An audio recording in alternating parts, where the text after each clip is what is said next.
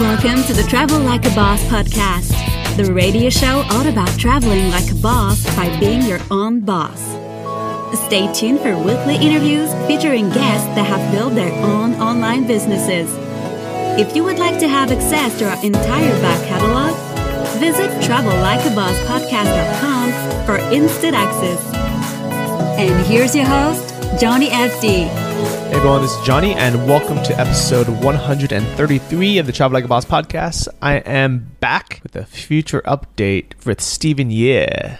What's happening, Johnny? Thank you for having me back. It's been a wonderful time out here, and I just, first of all, I want to thank you not just for being on, but thank you for building this tribe out here, actually. You know, I've been out here on and off for about 3 years or so. And, you know, whenever I talk to the new people coming in and I ask them like how they found out about here, most of the people is like through you. So it's just amazing. And this is Chiang Mai itself is a very amazing place to be. Yeah, I love Chiang Mai. And when I first started sharing it, it was like really just because I love Chiang Mai. There was no other reason. I think I started sharing and talking about Chiang Mai on my old blog, myfightcamp.com, which I haven't updated in about a year now.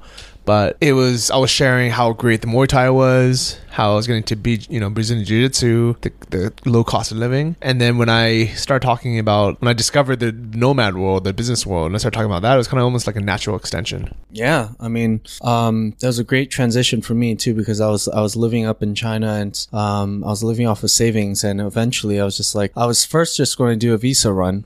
And then I ran into your blog and you talked about drop shipping and, you know, that's kind of up my alley because I did eBay stuff before. So I was like, you know what, this can be a good chance for me to, make some money again. And, the visa run and turned out, to be me just staying here for quite a while. So, I think there's a lot. The reason why I wanted to have you on the show is you gave a talk at the Nomad Coffee Club a few weeks ago, and you shared your story on kind of everything you've done this last couple of years. So you've stopped dropshipping, you went into something else, then you went to Amazon FBA, you made a ton of money, lost a ton of money, making money again. It's a very up and down kind of journey. Do you think that with all the ups and downs, that this is still coming out here is still a better choice than staying in California?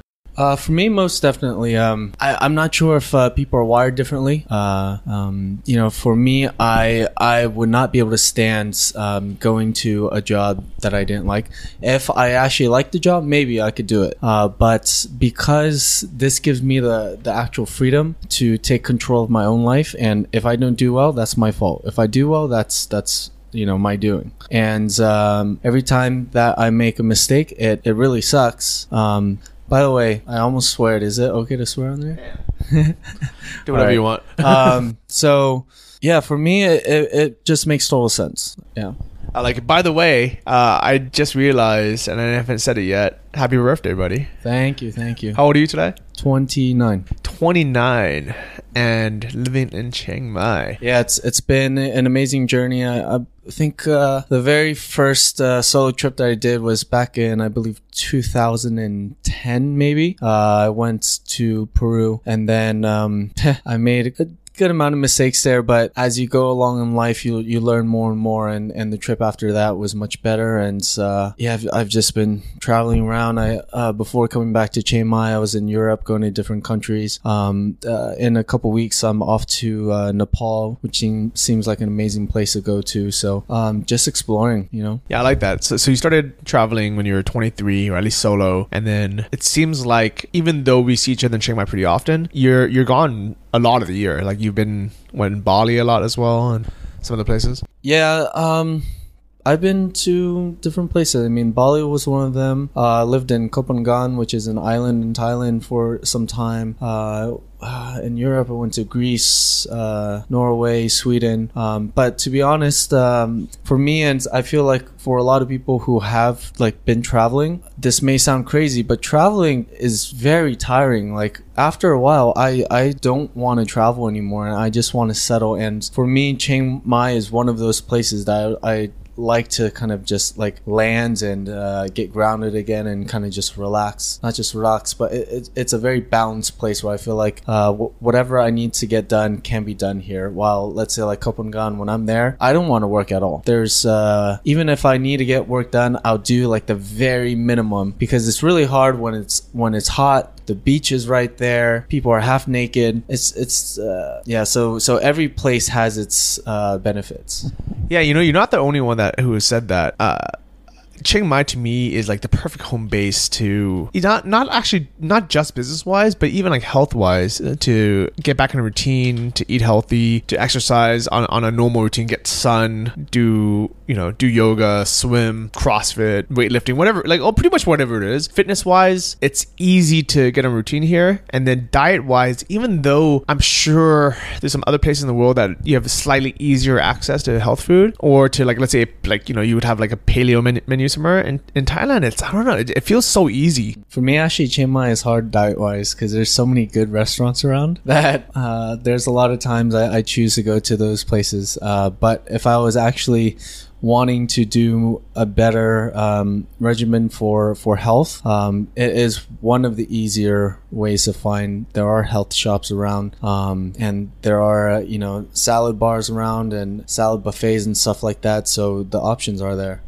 I think one of the reasons why it's easier is because everything's so cheap. So even if you order 2 or 3 menu items and you just don't eat the rice it comes with, you don't eat the bread it comes with, it ends up still being cheaper than trying to eat healthy in back in California, where a health meal is gonna be like $26. Yeah. Absolutely. Just reminiscing when I first got here and I was just budgeting, it was like $500 a month or something. And, each meal I was just eating the kind of Thai food around and it's like 30 baht, which is like $1 or so. And then now, I'm making much more money, so I don't really have to worry about it. But still, it's like, even if I just get whatever on the menu, it's still like at most $5. I think typically it's like $3 or something. Yeah, and that's what I like about it is no matter how much your income grows in Chiang Mai, you end up still eating like $1, $2, or $3 Thai food just because it tastes so good.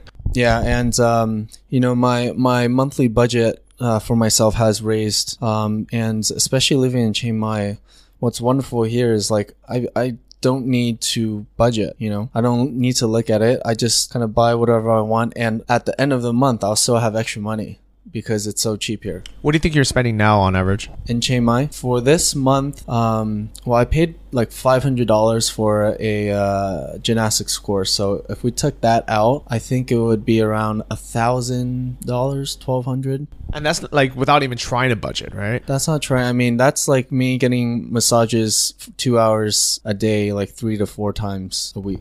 Yeah, and actually, Steven actually treated me to a 2-hour massage the other week, so thanks for that. Yeah, you're welcome, buddy. Yeah, I think nowhere else in the world, especially not in the US, could you treat a friend to a 2-hour massage. Unless you're making a shit ton of money, but we're doing okay, but I think even then, like, how many people do I know, like even people who are balling out back home, are like, oh yeah, I got this, don't worry about it. Yeah, it's just choosing and just paying it forward, right? So a lot has happened since we last spoke on this podcast, which was episode 2, which means not only was it 130 episodes ago, but it was my second episode ever of this podcast. Do you remember that day? It's been a while, but I kind of do. I remember it was actually at Pun Space in one of the small rooms. And it was an interesting experience because that was my first podcast. This might actually be my second. So you haven't gotten an interview with anyone else since then? Yeah. Usually I don't like, putting myself out in public, but from time to time I'll do it. A lot has changed since then. I think in that podcast, it was after I made my first sale on dropshipping, and it's been quite a roller coaster ride financially, life-wise. But the growth that has come from since then is just incredible, and the journey continues. And I'm just excited and ecstatic of what's more to come. Well, I appreciate you sharing it. I think that's kind of one of the big benefits of this podcast is we get a lot of people who normally don't do interviews, or normally, either they don't have the time or because they're just like normal people, they're not like out in the spotlight, but they're able to share their stories. And what that allows the listeners to do is see themselves kind of in your shoes. Because what we've done out here is very attainable. Like, I think pretty much anyone now nowadays could travel to Chiang Mai, live cheaply, and kind of just bootstrap some type of business. I don't think there's that big of a barrier to entry anymore. Whether or not they're going to be successful depends on them and how hard they're willing to work, how much they kind of persevere and push through. But do you agree that pretty much anyone can at least give this a shot? I mean, whoever actually wants to do this, it's totally possible, you know? I mean, even I'm just throwing out some ideas, but like, if you really want to do it, let's say even for airplane tickets. I'm not sure. I'm sure Johnny posted this, but about airline points and, you know, just spend $1,000, $2,000. You get a free trip out here, you know, on one of those airline credit cards. Super simple. And once you're here, it's like the cost of living, you can budget down to $400 or $500 if you're bootstrapping. If you're going to spend $1,000, $1,500, you're going to be living like a fucking king. And you know, there's just, you can take a plane an hour away to go to one of the most amazing beaches in the world. So it's there. Now, like Johnny said, one of the most important aspects is if you're going to do this and you're just starting, understand you are going to be busting your ass. Sometimes it can be difficult, not sometimes, especially in the beginning, a lot of times, and you're just going to have to learn that that's just part of the process. And if you're willing to actually work, and if you're willing to actually get yourself to take action on the things that you have to do on a consistent basis, then I feel like you'll make it through and you can continue this journey if you want. I absolutely agree with that. I would try to recommend people budget $600 a month, just because it makes it a lot easier to live like kind of like a semi-normal life. You can still go to the, you know, you can get a gym membership, you can get a co-working space membership instead of, you know, being in your tiny little crap studio and working alone. I think the reason why I like the $600 range is because it allows you to still kind of be social with other people and still be healthy, which I think is very important when starting a business, and one of the big benefits of being in Chiang Mai. I think Johnny made a good point. Like I was doing like 500 3 years ago, and prices have risen a bit. So I think 600 is reasonable. You know, 400, 500, you're really bootstrapping it. 600, at least you're living kind of comfortably.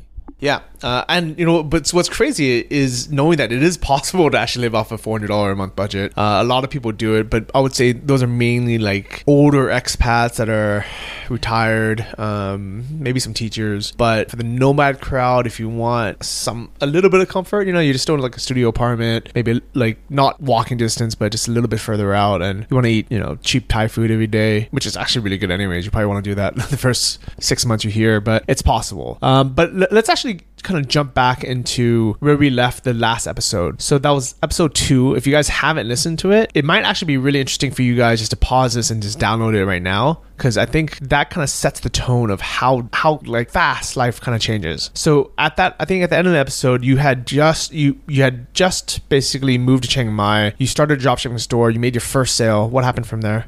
Man, you're making me recollect 3 years ago, huh? Let me see. I made my first sale. I think it was, here we go. So it was for a dropshipping store that was selling a martial arts equipment. And it started doing decently well. I think I was selling about 3 a week or something like that. And then 2, 3, 4 weeks down the line, the company that I was actually buying from, they closed down. And the thing about that was it was a custom-made product. So every time a customer bought, they would have to wait 2 to 3 months. So I ended up having to refund almost everybody, and I had to shut that one down. And then I ended up starting another dropshipping store, and that one turned out okay. For about a year or so, it was making $500. I'm not sure when that took off, but it did eventually, and then I did sell it like a year or two later. But one of the pivotal points was about a year after I first came here. I started dating someone, and I'm someone who likes to treat my woman out. So that $500 budget was not working out for me anymore. I started to overspend. And when that happens, I ran out of money pretty quickly. And that's when I really started to focus on business and not just the lifestyle. When I did that. So let's actually pause there, because I think there's a lot to learn kind of just in that one section.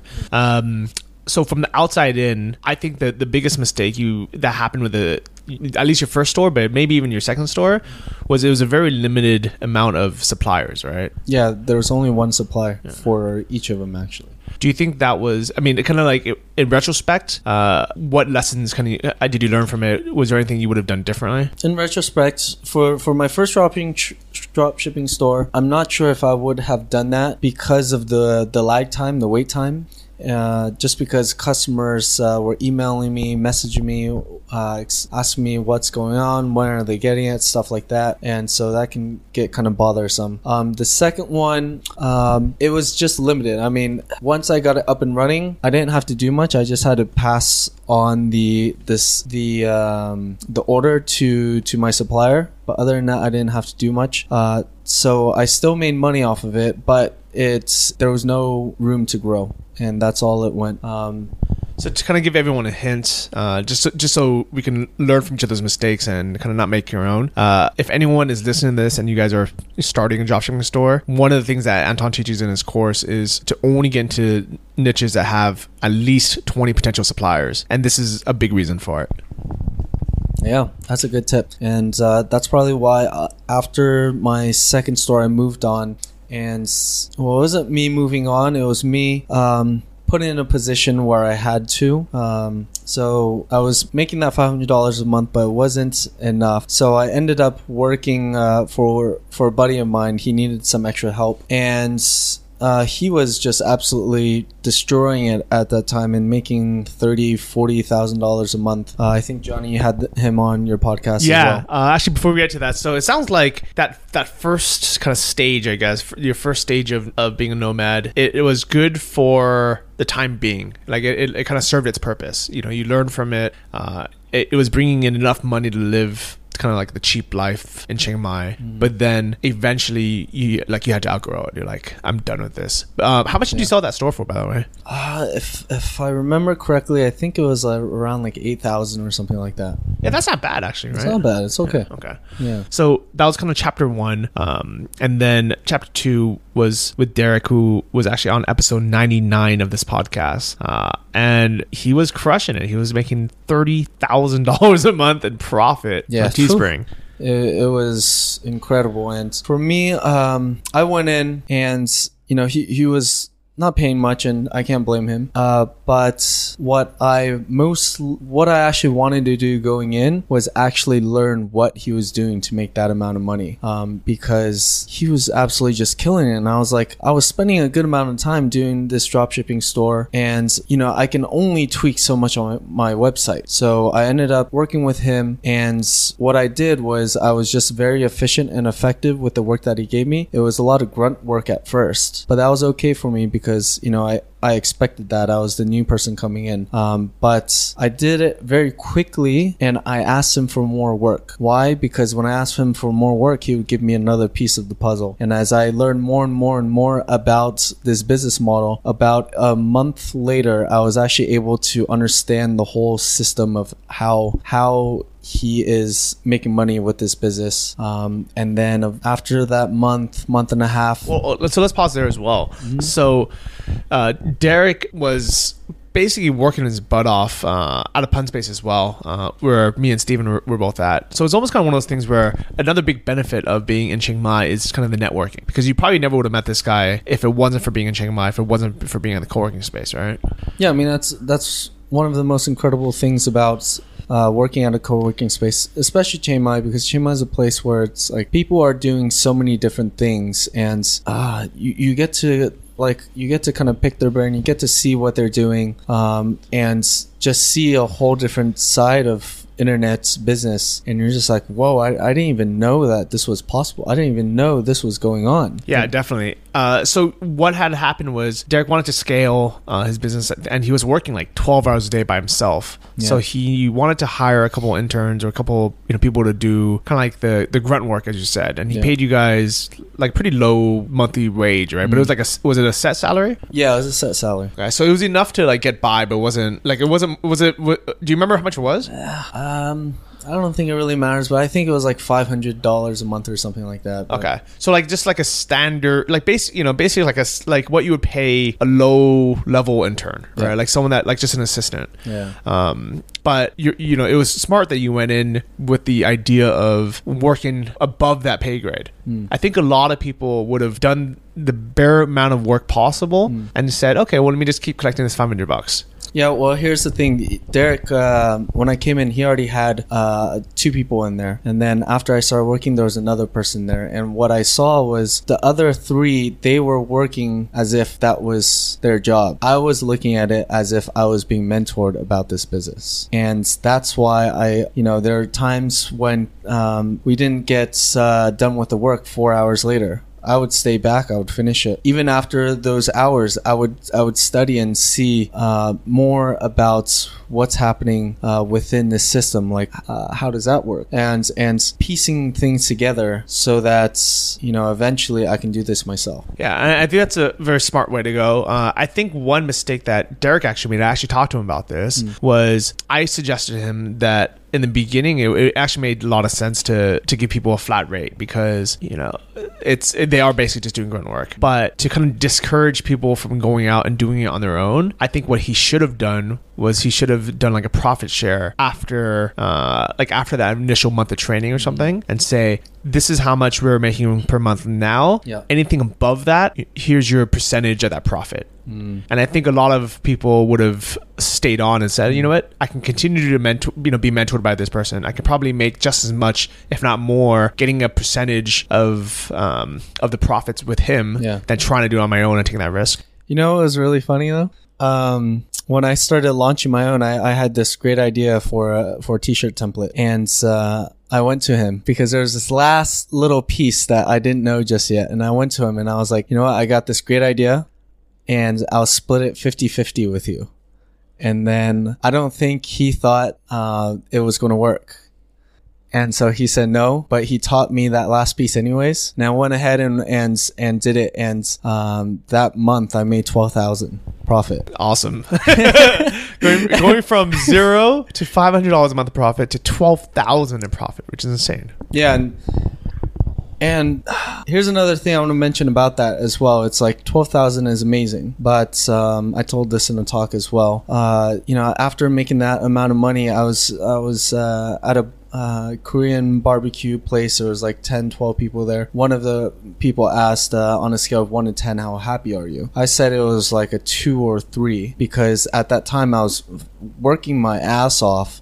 It was literally like 12-hour days, 14-hour days, like 6 days a week, 7 days a week, and I was just burnt out. My sex drive was low. Everything was just like, you know, shit. So that was a big lesson for me, that money is not everything. And from there, I knew I had to transition into something that was more passive and more reasonable. You know what's crazy, and I'm so glad you brought that up, is I bet everyone listening to this right now is like jumping on Teespring, like thinking like, this is it. Johnny, thanks so much for sharing the $12,000 secret. But here's the big secret is neither Steve or Derek do Teespring anymore. And it's exactly for that reason. It's because it's so much work, so much stress. And the worst thing about it is that once you stop doing it, that money just dries up. It's not like you're not getting any recurring passive income from that, right? No, not at all. And so I knew that the next business model that I had to choose, there had to be some kind of passive income happening. I like that. So actually during that time, I was sitting pretty much right next to you guys on the same table. And I saw, you know, the money coming in. I saw like, you know, like every time, like every day, like, you know, there'd be an update like, oh, today we made $2,000. Today we made, you know, $4,000 or whatever it was.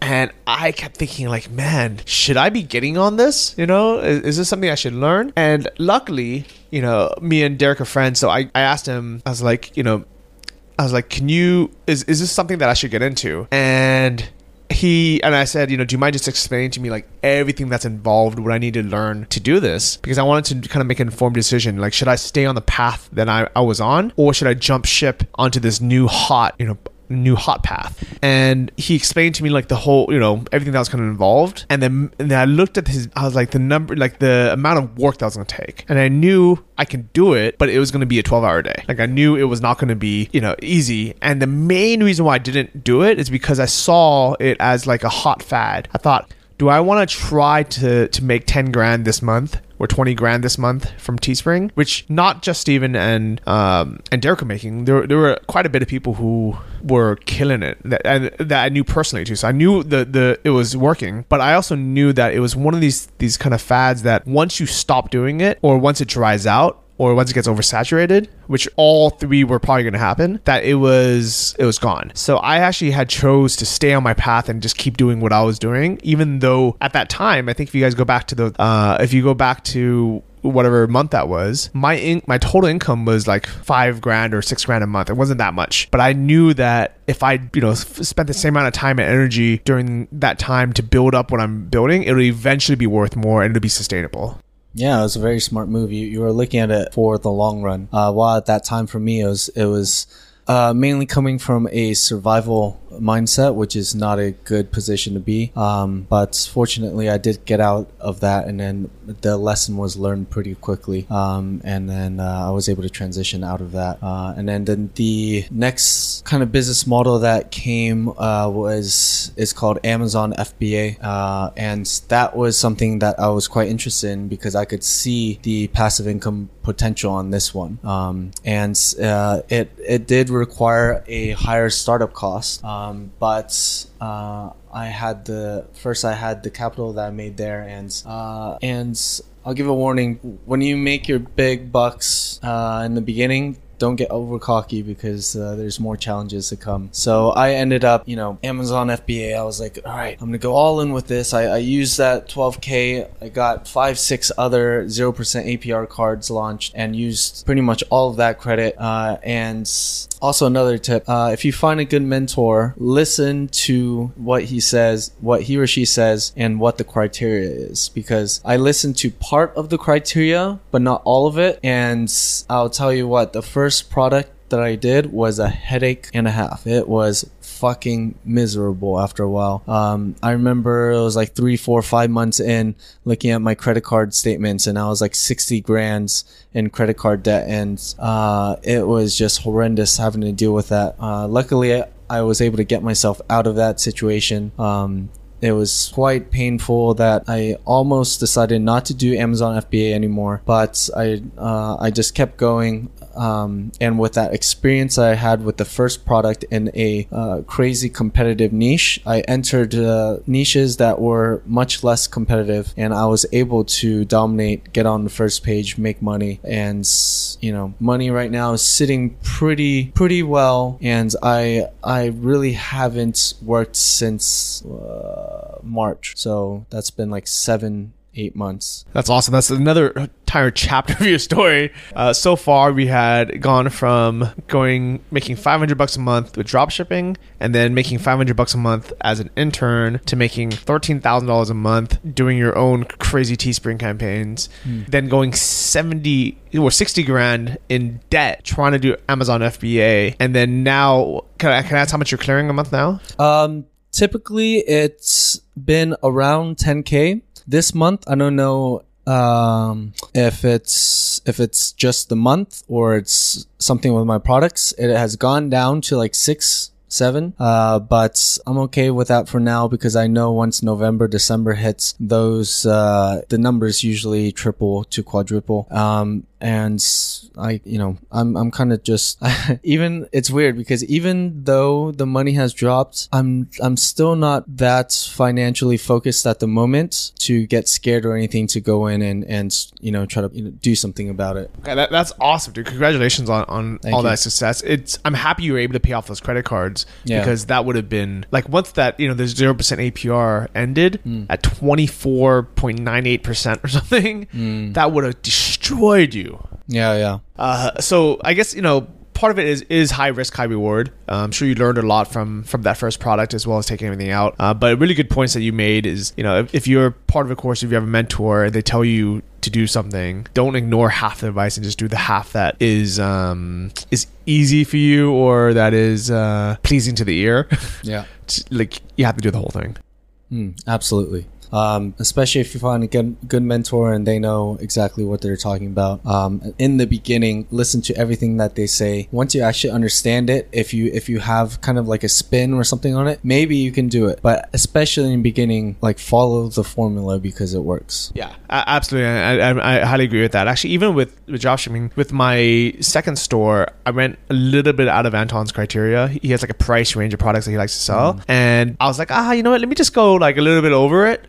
But I think because I had the experience of running the other stores, I knew I could make it work. Yeah. But I almost feel like if I had tried that for my first store, it would have failed for sure. That's very interesting. Yeah. That's awesome. Yeah. So for your FBA business, how many products do you have now and how many have you had? So I guess my question would be, how many have you had total? How many of them were a success and how many of them weren't a success? To be honest, I don't know the exact number, but I will say about half of them did not make it and half of them did. And I am still making money off of it because the half that didn't make it, it was the initial cost that I put in. While the ones I did, I'm reinvesting the money into it. So it pays off at the end. Okay, so the 10K, so you're making around 10K profit a month right now, and then how much of that are you reinvesting to buying inventory? I mean, now it's like I said, I haven't really focused too much on it, so it's whenever the inventory is needed, I'll just order.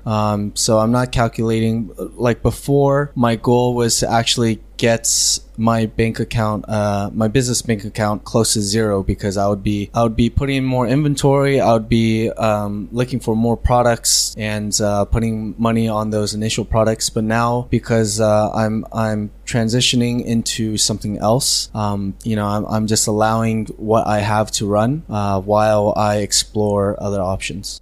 You know, the really interesting thing about FBA was besides Teespring, that was the only other business that I saw a lot of people doing super well with in my social circle or at the co-working space that I was really considering thinking like, am I stupid for not jumping in on this? And it was a really hard decision. I think I actually, like I had like sleepless nights trying to just think, should I stay on my path or should I get into this? Because obviously it was working. Mm-hmm. I think now kind of looking back, I'm glad I didn't go into it. Not that I wouldn't have made money. I honestly think I would have made quite a bit of money from it. Mm-hmm. But I also think that it would have taken me on a whole new, like a whole different path. Yeah. And my advice to kind of everyone out there listening to this is if you're happy on your path and you see that you can grow and become more and more successful on it, stay on that path. Don't chase the shiny object. Yeah. But if you haven't started something yet, analyze what is working with other people and then just jump in, you know, head first. Maybe don't jump in too head first and take out 6 credit cards,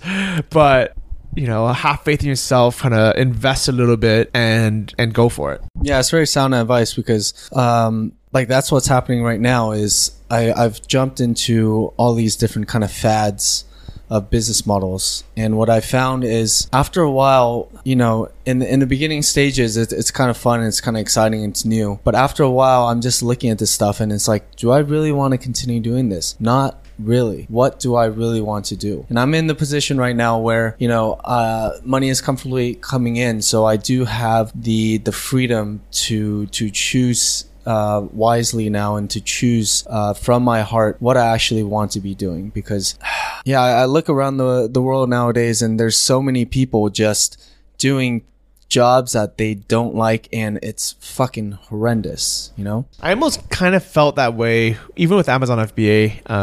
And the reason why I never got excited about it is I knew that most likely whatever product I chose wouldn't be something I was passionate about. It would kind of just be like doing the research, seeing what's trending, what you can rank for, and then private labeling that product from China, and you know, not really like it probably wouldn't have been something that I was like proud of. You know, it's kind of like me just kind of selling some, you know, okay or crap item with better stock images, better, you know, better descriptions, more keywords, and lots of reviews.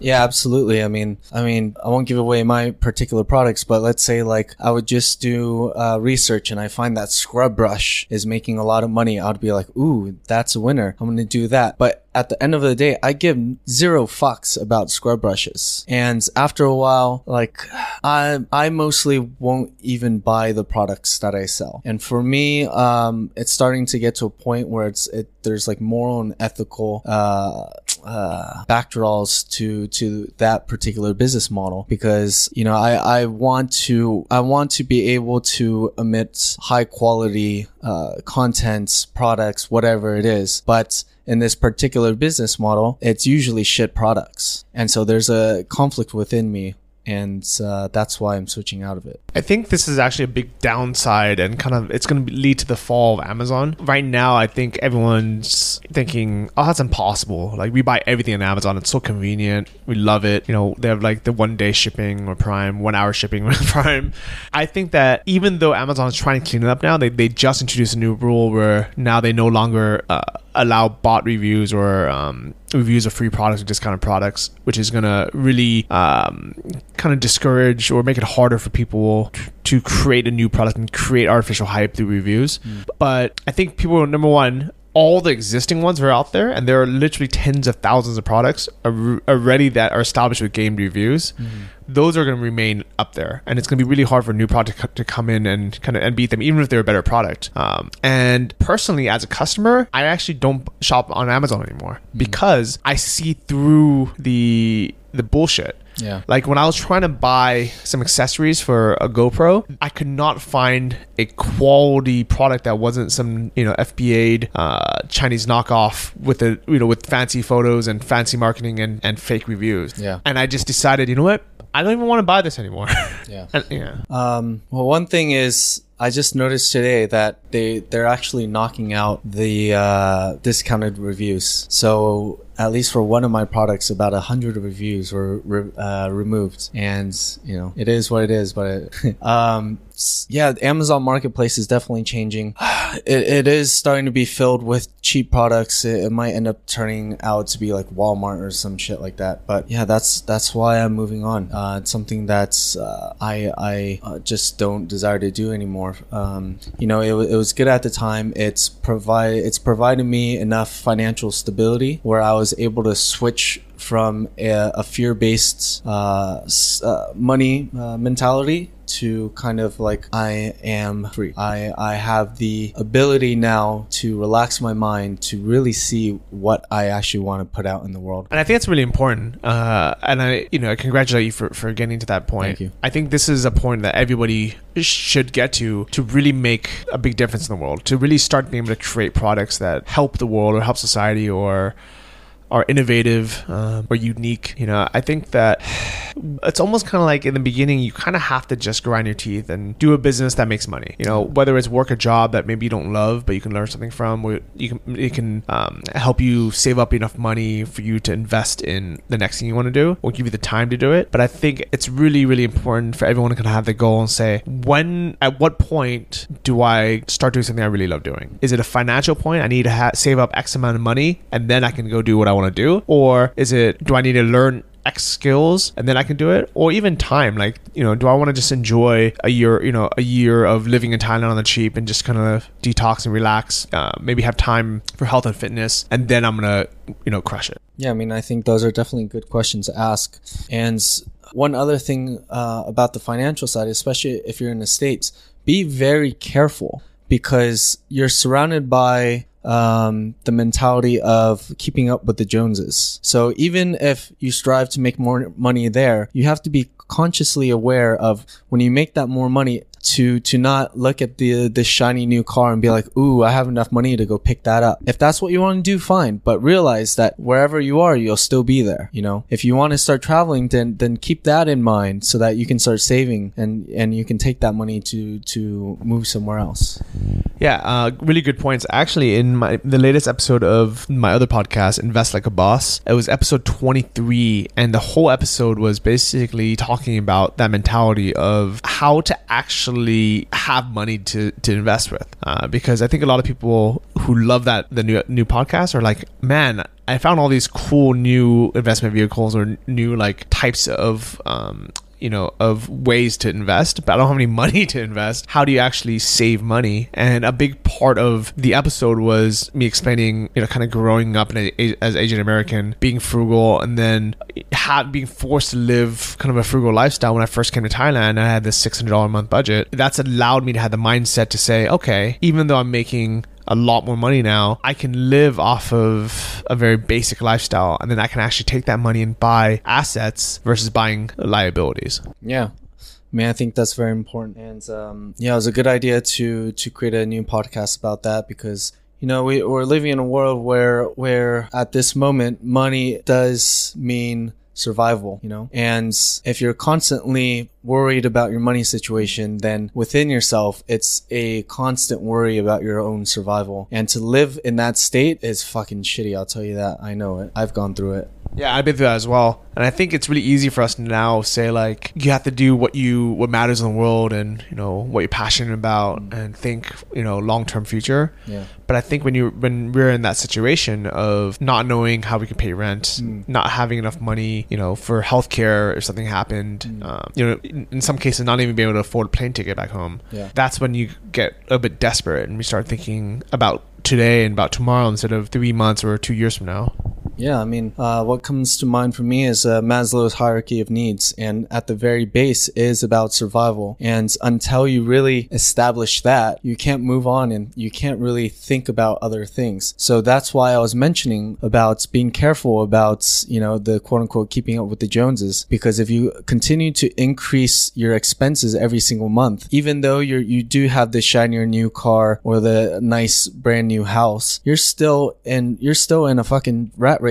Kind of trapped, because every month you're going to have to keep paying extra and extra, which means that you're still stuck in the survival mode and you can't really move up. So I have been able to clear that first stage, and now I'm moving towards a stage where I actually want to help humanity in a way. And for me, it's to bring out more realness, because I see being out here for 3 years and just seeing how people make money, so how many fucking scams are out there is just incredible, and how people use a fear-based psychological trick to get you to buy stuff is ridiculous. And I don't just see that here though. It's not just within our circle. When you see it here and you understand it, you see it everywhere. Can you give us an example of that? Oh, I can think of one right now.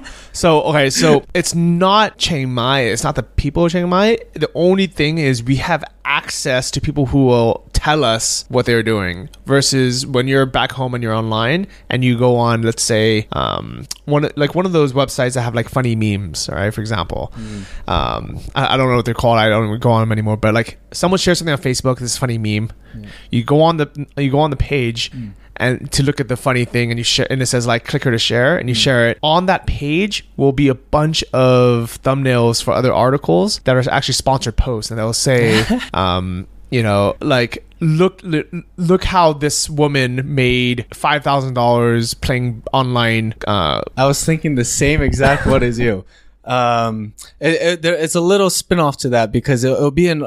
I just remember this one article, and it's a fabricated article. It'll show a picture of a crying man because he's so happy, and it'll say he was down to his last $100, and then this happened. You click the article, it goes in, and then it explains how he was about to lose his house and his family and stuff like this, but he decided to join this online casino, and he signed up and he hit the jackpot and won $60,000, and now he's up, he has money to pay off the mortgage and keep the family, etc. And then every time someone actually clicks on that link to go to the online casino, some guy, you never know where he is, he's somewhere, is making like $150-$200 off of you for you signing up, because they know that people can lose up to $50,000 in online gambling. Yeah. So here's what really bothers me about this is the fact that people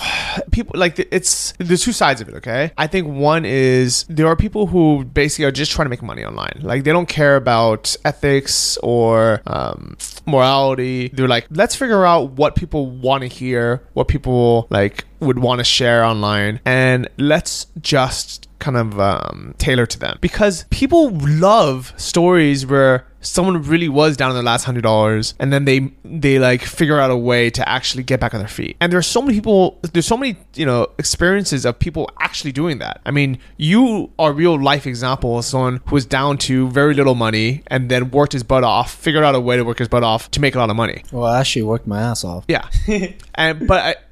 So like that story is inspiring to people. And this is what people, that's why people are drawn to it. That's why people click it. And that's why people share it. That's why people sign up for whatever they talk about, is because they want that hope. They're like, you know what?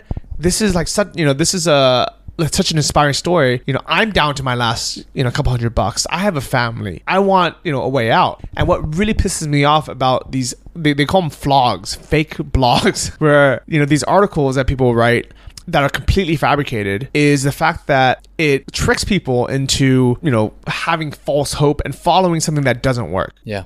Yeah, absolutely. And, you know, after being around and seeing all this business models, I'm just fucking sick of it, you know? Like I was close to getting into one that I knew, because of my story, because of the lifestyle that I live, I knew I could just fucking kill it and make a lot of money. But I knew everybody who came in because of me, they were all fucked. They didn't have the skills to pull it off, and I just couldn't do it. And that's why like I have been adamant, and I'm just, you know, I'm ready to move on, and I'm ready to make a business that I'm actually proud of, you know? Yeah, I like it.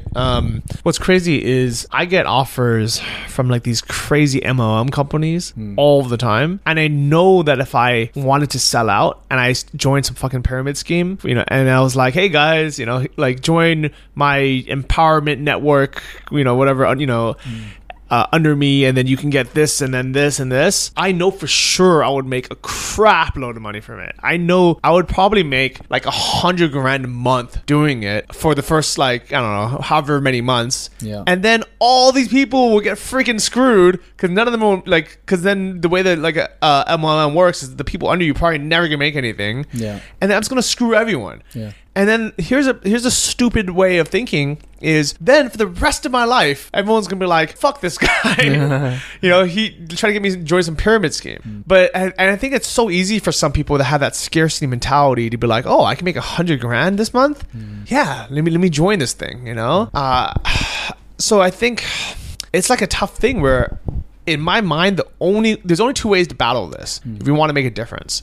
One is to educate people so they don't fall for stupid crap. But that's a bit hard, because to be honest, I really, really believe that people who sign up for this stuff, it's not because they're stupid. It's because they are looking for that shortcut. They're like, oh, you know, click, you know, 2 clicks and I can make this much money, or online gambling. Oh, you know, I have like, you know, I have this insight, whatever. I honestly think people who fall for this stuff, the so-called stupid people that fall for stuff, it's not because they themselves are stupid. It's because they trick themselves into falling for something because it's going to be easy, or it seems like it'll be easy, and people don't want to do the work. I mean, that's a psychological trick that happens, you know, and it's all around. People want the quick fix. There is no fucking quick fix. Figure that out already.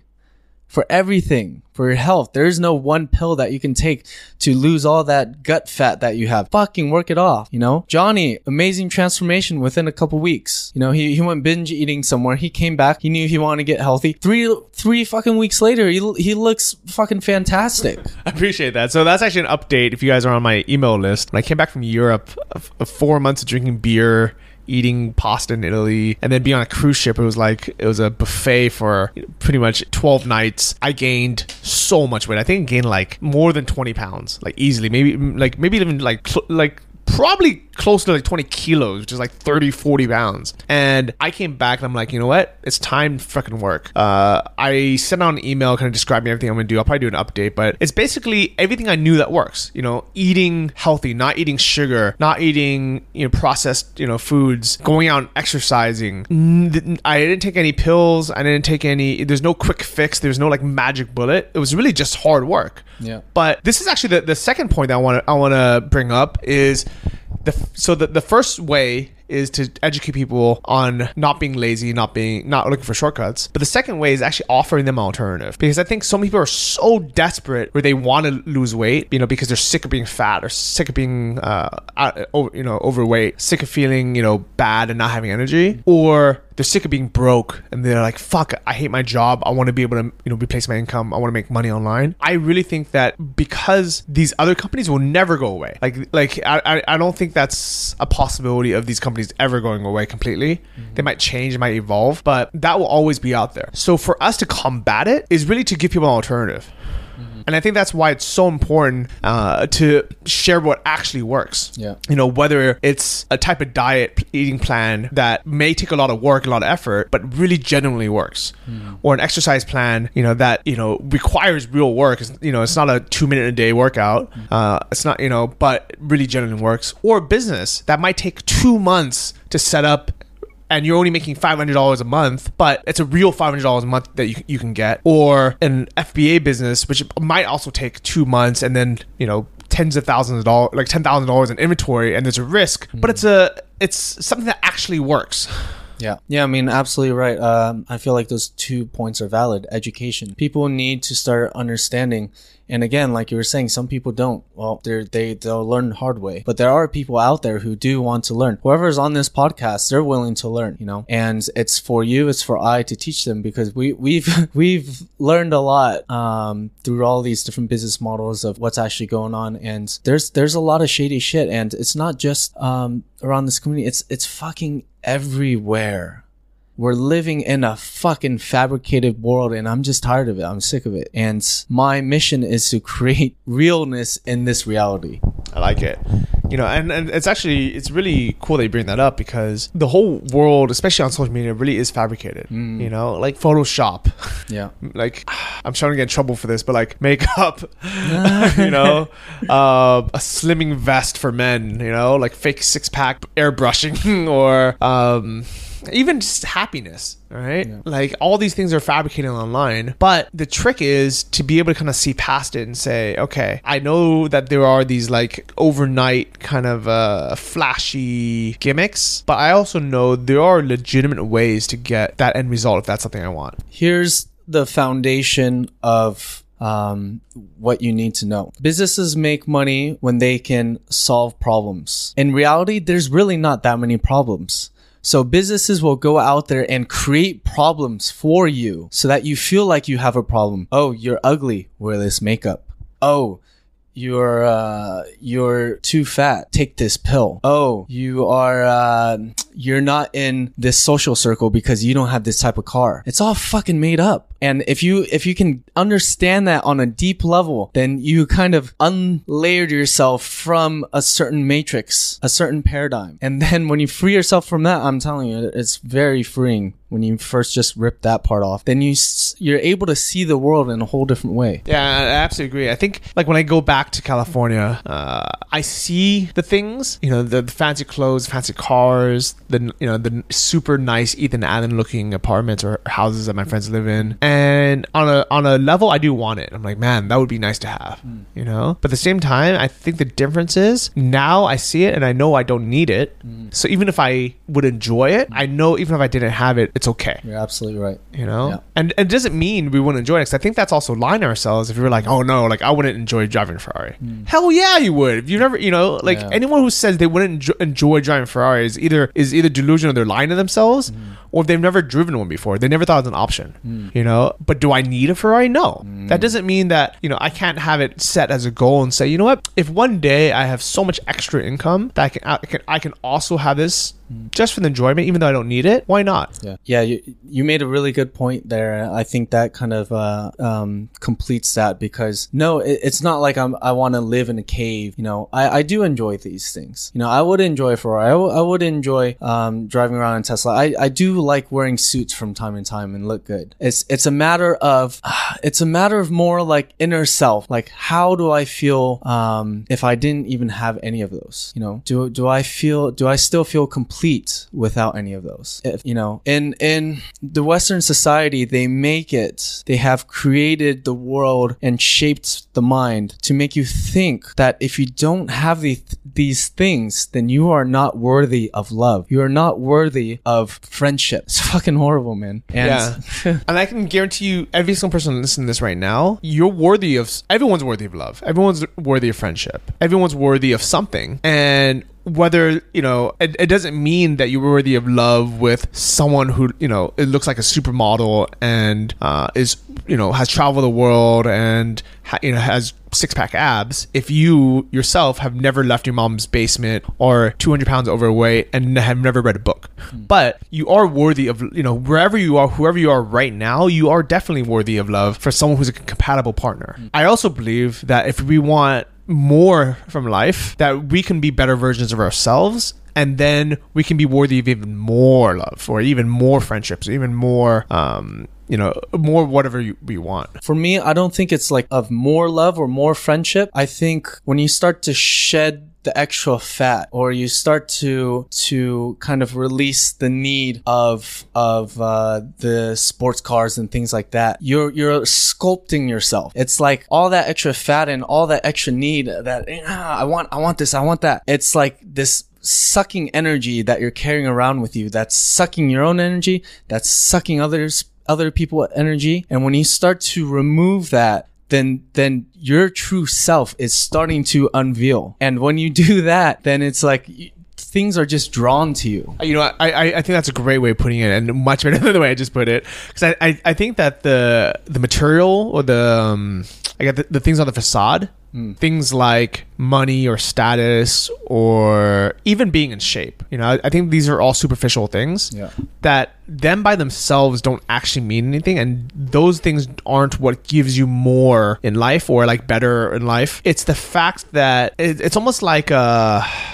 token of, I don't want to say success, but like a token of you obtaining these goals or think these things are important. So for example, when I hang out with, like, let's say I meet someone at a networking event, right? It's not because a person makes X amount of money that I decide to become friends with them. Someone could technically be broke or have no money, and I would still, really want to hang out with them, in a networking sense. But the fact that, let's say they are financially successful, also probably means that this person has the right mindset, that they've read, the right books, they have, like the knowledge, the things that I'd want to attract. If that makes sense. No, it makes sense. I don't know what the exact quote of Jim Rohn, but what he says is, the point is not to make the $1 million. The point is to get yourself to a version of yourself that can actually get $1 million.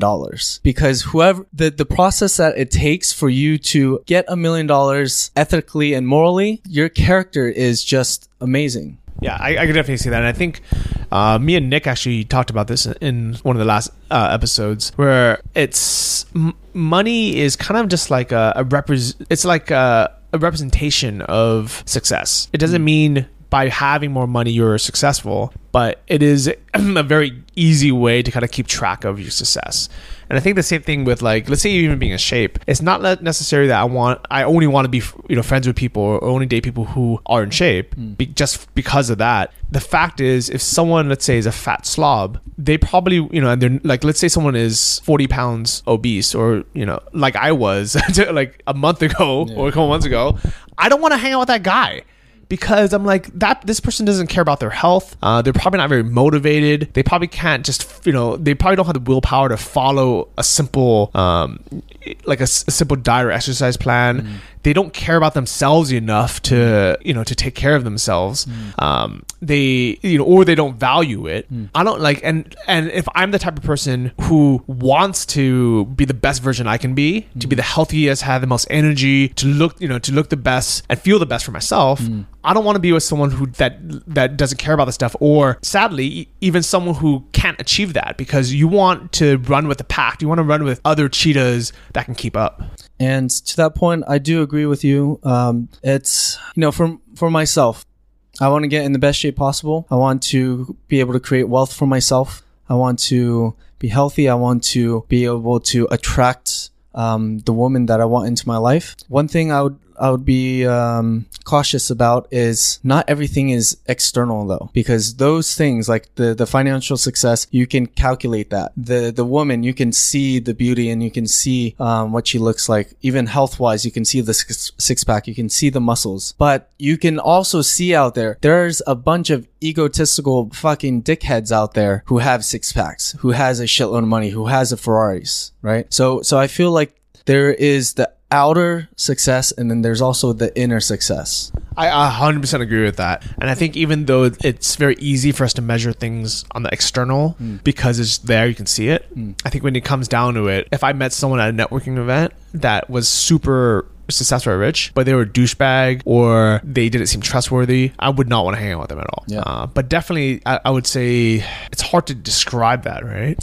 That's the thing. It's not quantifiable, right? And when you go more talking about the inner, this is an awareness that most people have not really explored. For me, I almost feel like I naturally grew up with this. Maybe it was because I had this very intense eczema all around my body, so I was very aware of what was happening inside. But it's just a feeling that you get from people, and people can call this vibes. People, you know, usually people say, "Oh, that guy has bad vibes," or "That guy has good vibes," and it's not very quantifiable, but people are able to sense it. Yeah, and I'm very good at sensing it.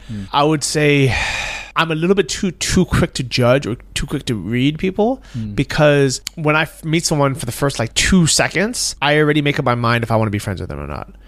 Even before they really open their mouth about anything, after that first sentence. And I think it's a pro and a con, where one of the positives is I don't waste time with people that I'm not going to connect with, that people that, you know, I don't want to, you know, that isn't on, that I don't, you know, feel like is going to be a value to my life or my friend, you know, or my friendship.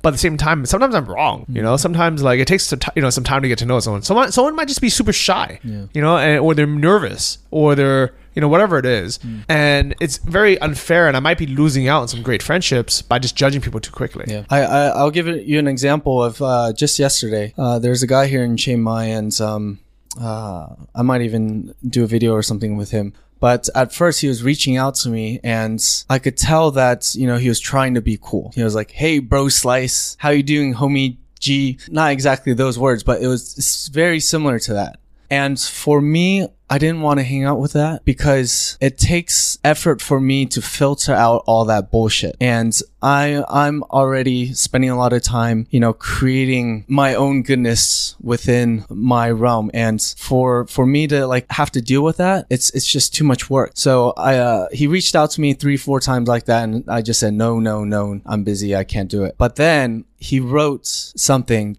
that was actually authentic. He was like, "You know what? I really feel it true. I really feel that we can connect. I really feel that, I don't know. I felt that it came from a genuine place. And because of that, I decided to give him a shot." And we met up, and he's actually a really cool guy, you know. And I broke that barrier of superficiality with him it was almost within a minute. I said, "Hey, the reason why it took me so long was because I saw all this bullshit. And because I said that, honestly, he accepted it, and he was like, 'Yeah, I know.'" And then he opened up, and he was actually him. And when he was actually him, I enjoyed being with him.